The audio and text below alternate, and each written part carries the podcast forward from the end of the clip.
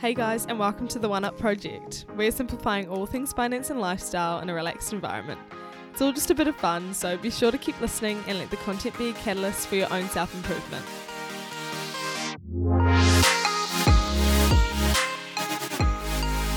All right, hi everyone, and welcome back to another episode. Um, I've got Mike here to speak to us all about investing, which is going to be really interesting, and I'm excited to break this down and add some value to you that you might not otherwise would have had. So, Mike, welcome to the show. How are you? I'm very well, thank you, and thanks for having me on. No worries at all. I'm very excited to have you on. So, um, do you want to tell us maybe a bit about yourself, what you do day to day, um, what Invest Now is, and how that's going? Sure. Um, so, Mike Heath, uh, General Manager of Invest Now. Um, is a online investment uh, platform and service for, for I suppose, self-directed Kiwis. So, Kiwis who want to build up an investment portfolio but they don't need or want to use a middleman. So it's a self service um, platform. Uh, we're three years old um, as of March, and we offer access to uh, managed funds. So they're from both New Zealand and Australian, and um, actually global fund managers, and also bank term deposits. So you can you can invest in a term deposit through us. Um, but you don't need to have an account with the bank. You just have an account with us. So it's a proposition um, on removing the barriers that for people who want to get in and start building their own investment portfolio, we, we actively try and remove the barriers. And that could be price. So we don't charge for our service, our service is free to our customers. We make funds available and accessible that may not normally be available, um, certainly in the small amounts that people ha- um, have to invest um, in order to invest in them through us. And so we just try and break that all down. We remove the need for a middleman and an advisor. You can get in there and manage your portfolio. So that's what we're all about. It's about empowering investors um, to essentially secure their financial future. And so, obviously, these days things are a little bit different. How has um, the effects of COVID nineteen come into Invest now and your like personal life day to day? I'm sure you guys are all working from home and yeah, look, we are. So we, we're working remotely. Um, we're spread. We're, we're Wellington, a Wellington based business, so we're spread all over the all over Wellington. We've got one guy who's actually works for us out of Tauranga, so he's always worked remotely. It's something we've done before um, over over time just to prove we can. So we, we knew we always could, but it does. I suppose it takes a bit of time getting used to those. Um, the, I suppose the isolation of not having those sort of social dynamics that are going in and around you. But yeah, look, um, we, we, are getting used to it, and it's fine. So we, it's business as usual. um, investment services and financial services are deemed to be an essential service. So we are fully operational. So in that respect, it's business as usual. And because everything we do, both in terms of what we use in the office, in terms of our own tools, but also our customer solution and our platform, everything's in the cloud. So yeah, we could we can at a moment's notice um, operate literally anywhere in the world. To be honest, all we need is power and access to the internet, and um, we're we're away as are our customers. So um, yeah, in terms of the first question, Sarah. So with regards to COVID, look, it's really interesting.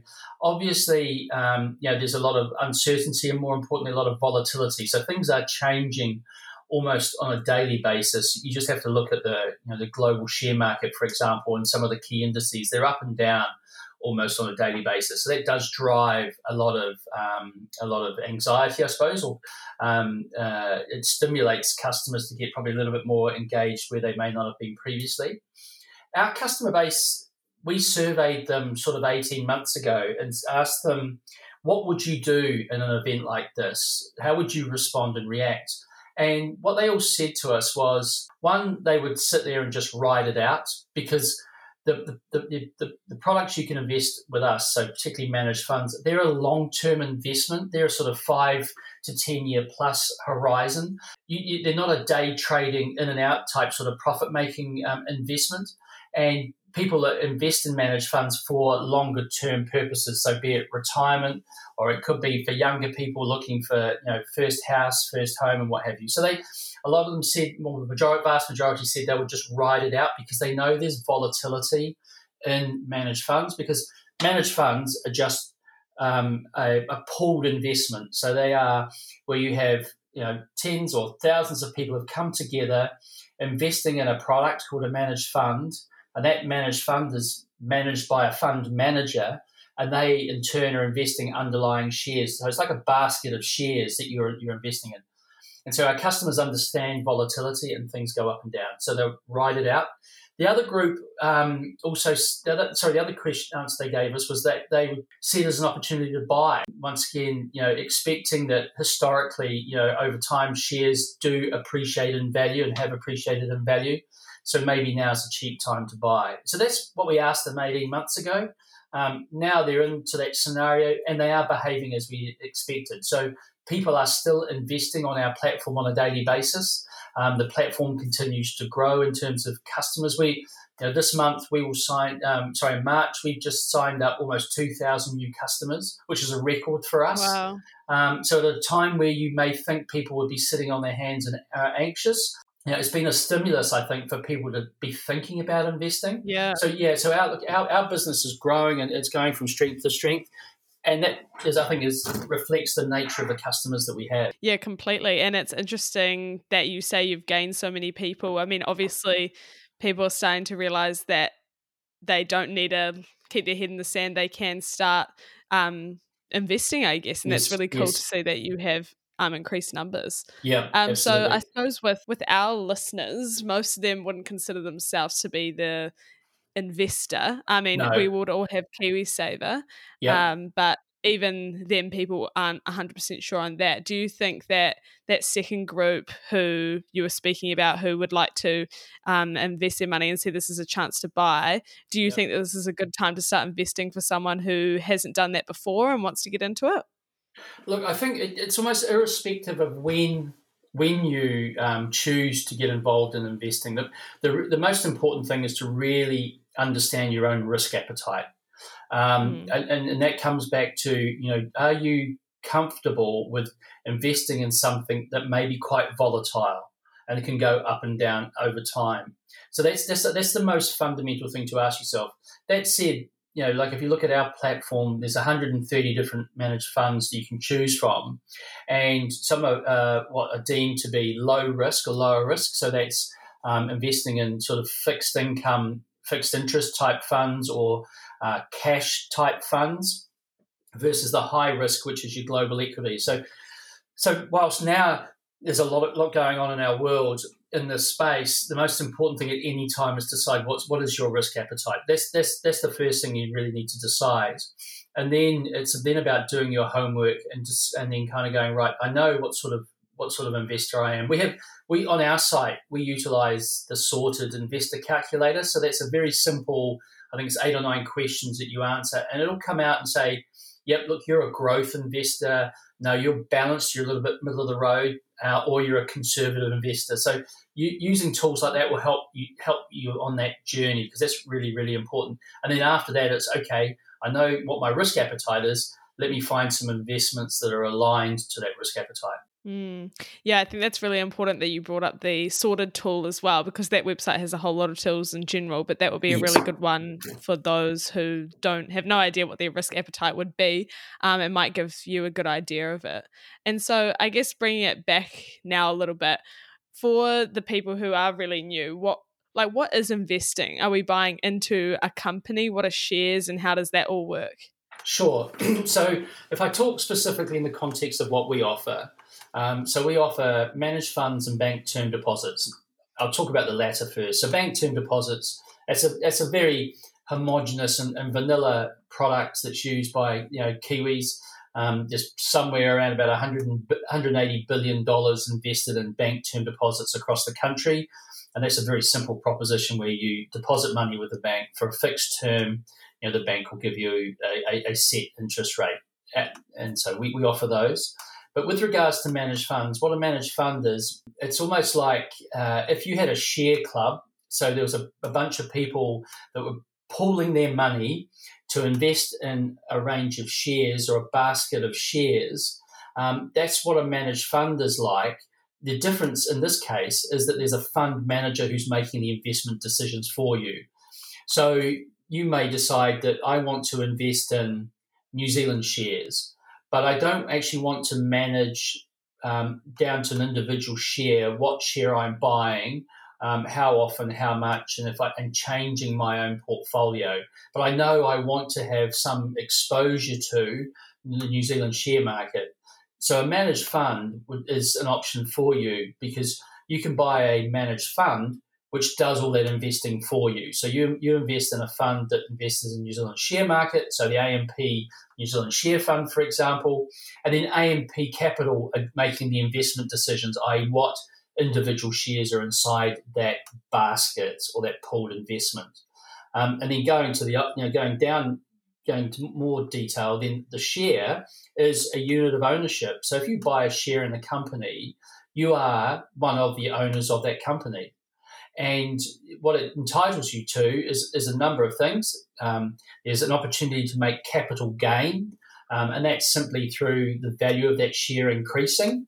Um, and it's your classic supply and demand. If more people want to buy a share because they see value in the company and the prospects for the company, then the share price is going to go up. And you, if you hold that today, there's a capital gain opportunity for you there. There's also an income dimension to shares. And the same happens with managed funds. Both these principles, in terms of you know, uh, capital gain uh, or increasing the value of your holdings and, and income, because in a share, um, income comes in the form of dividends. So some shares pay dividends, so you can invest in, a, in some shares and that will generate an income for you. So a share is a unit of ownership. You own. It's like imagine a house and it's got a you know it's got a thousand bricks in it, and everybody bought one of those bricks before the house was built. So that's what a share is. You own part of a company, and as that house increases in value over time due to supply and demand, the value of your brick goes up. Your proportionate value of your brick goes up. Um, over time. So that's what a share is. And then you step back you have a managed fund, which is a pool of shares, but it's managed by an investment professional.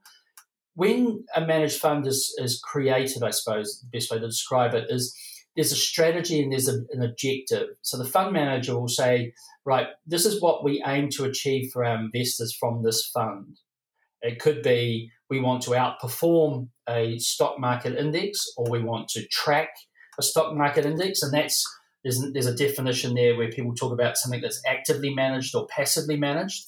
They may say, right, we might want to outperform the New Zealand top 50 by 5%. So they'll actively manage the funds in that, the shares rather, the investments in that managed fund to try and generate a return for you, the unit holder or, of that fund, Awesome. Perfect. That was a really good um, description. And so, when you spoke before about people needing to sort of understand what their risk appetite is before going into investing, what are some other things that you would recommend them to do to research and, I suppose, prepare themselves to invest? If, if you have access to um, to personal advice and from a financial you know expert and advisor, we certainly recommend it. Um, you know that's the, the, the financial advisors are experts in this space. You can sit down and have a conversation with them where they can really understand who and what you are, what what you're saving for, what time horizon, what you know, what's the purpose, etc. You know, where do you want to end up at the end? How much do you want you know your investment to be, etc. So there's absolutely no doubt that you know getting advice from a financial advisor is certainly um, an important um, thing for you to consider, to seriously consider when you're starting off on this journey. Um, there's also, you know, there are, you know, I, I, remember from a former life when I was running um, uh, Rabo Direct, which was the online bank from from Rabobank. You know, we surveyed our customers, and it was clear, you know, the number one place they got advice from was friends and family. Um, and I think that's common in a lot of things that we do, and I think it's probably the first place we look to. But you have to remember that you know the person you're talking to isn't necessarily an expert. They may have some experience but you need to take that into consideration. So if you can secure some financial advice from an advisor certainly worth doing. Um, there's plenty of information and, and, resources online and forums online where you can understand the fundamentals and the basics around investing. Um, there's there's platforms or channels like Reddit and the personal finance um, channel on there gets you know there's a lot of engaged people who are very open and willing to share their advice and their information. But once again, you just have to be aware of that you're not necessarily necessarily talking to an expert. Mm. Yeah, one hundred percent. And and do you think for people who are starting out, there's a minimum or a maximum they should be investing? It's it's a function of um, how much you can afford to invest, how like how much discretionary money you've got, um, you know, what sort of time frame? I think I think the important thing, Sarah, I suppose the, best uh, better answer to that question is actually to at least start. And it doesn't matter if you start small or big, but just start on that journey. Because if you the earlier you start, the you know, you know, the, the more experienced you become, and the more you'll learn. But also at the same time, over time, your personal circumstances will change, and as you go through various stages of life, there's different demands on your money, or there's different amounts of disposable income you've got available. So I think start early, get get involved, start to learn, um, and then as you either as you become more confident, more knowledgeable, and have tapped into some you know some good resources, then consider you know investing more. So yeah, it's, it's it comes down to your affordability relative to everything else you've got to do with your discretionary income. Cool. And how would InvestNow be as a platform for a starting investor, and how would that work? It's it's really simple, and that's what, as I, as I say said previously, uh, for us, it's about just breaking down barriers. So, um, to open up an account with us, it's you know probably takes five or six minutes. Um, you literally all you need to have at hand is your either your New Zealand driver's license or your passport, and we can uh, verify your identity and address all online. So it's very quick to open up an account. There's no cost, even if there's no money in your account. We don't. There's no fees, so it doesn't cost you anything to have it there. And then what we've done is we, we want to make it affordable or accessible. So if you um, want to buy a single fund as a one-off purchase, the investment is two hundred and fifty dollars. In some cases, those same funds, if you wanted to buy them directly through either an advisor or, a, or the fund manager themselves, you have to pay thousands, if not tens of thousands, as a minimum. Whereas we've set that minimum at 250 to, to make it accessible.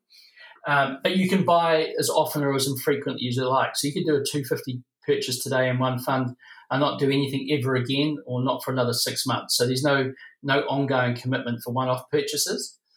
However, if you um, we, there is a, another alternative whereby if you set up what we call a regular investment plan, whereby you are making investments uh, on a, a regular interval, the minimum there is $50 for each fund each time.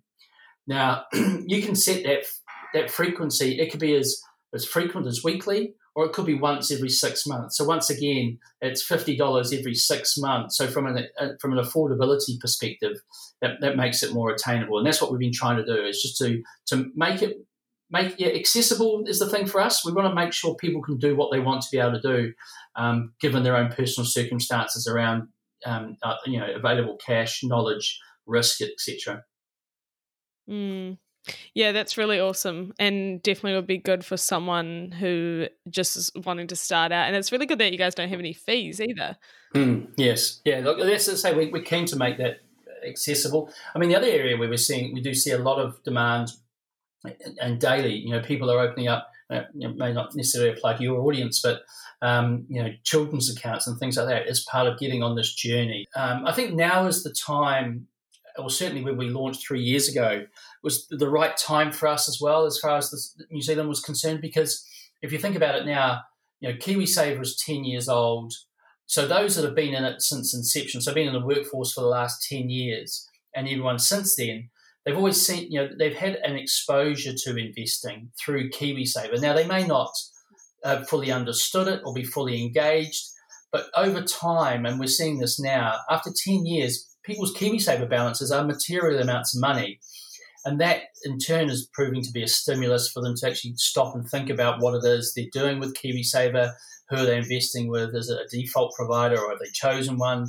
If so, what sort of risk profile? So, um, you know, it's it's it's one of those things. It's about getting getting involved as soon as you can, as, as soon as you can afford, and, and, and then starting to learn uh, that journey. Yeah, hundred percent agree with that. And and would you have any advice from throughout your career for an, a novice investor or someone just starting out? Uh, as I say, I think do your homework. You know, talk, if you can find an expert, talk to an expert. Um, it comes back to those core principles around you know around your risk appetite um, and, and, and start and start to learn. As I say, but if you can get get some if you can get some advice from someone who's qualified um, and knowledgeable enough that you trust, then that's absolutely a, a key way to go into go into this. Cool. I think I'll end it there because that was awesome, really good advice. And probably for those of you who have never heard or don't know much about investing is probably a lot for you to take in. Thank you so much for that, Mike. That was really a really good overview, and I'm sure everyone will appreciate that and would have learned something extremely valuable. Fantastic. Look, always happy anytime. Give me a yell. Always happy to chat. All right, guys, thank you so much for listening. I really hope you were able to take something valuable away. Um, be sure to subscribe and keep up with the socials for further episodes at the One Up Project, and I'll catch you on the next one.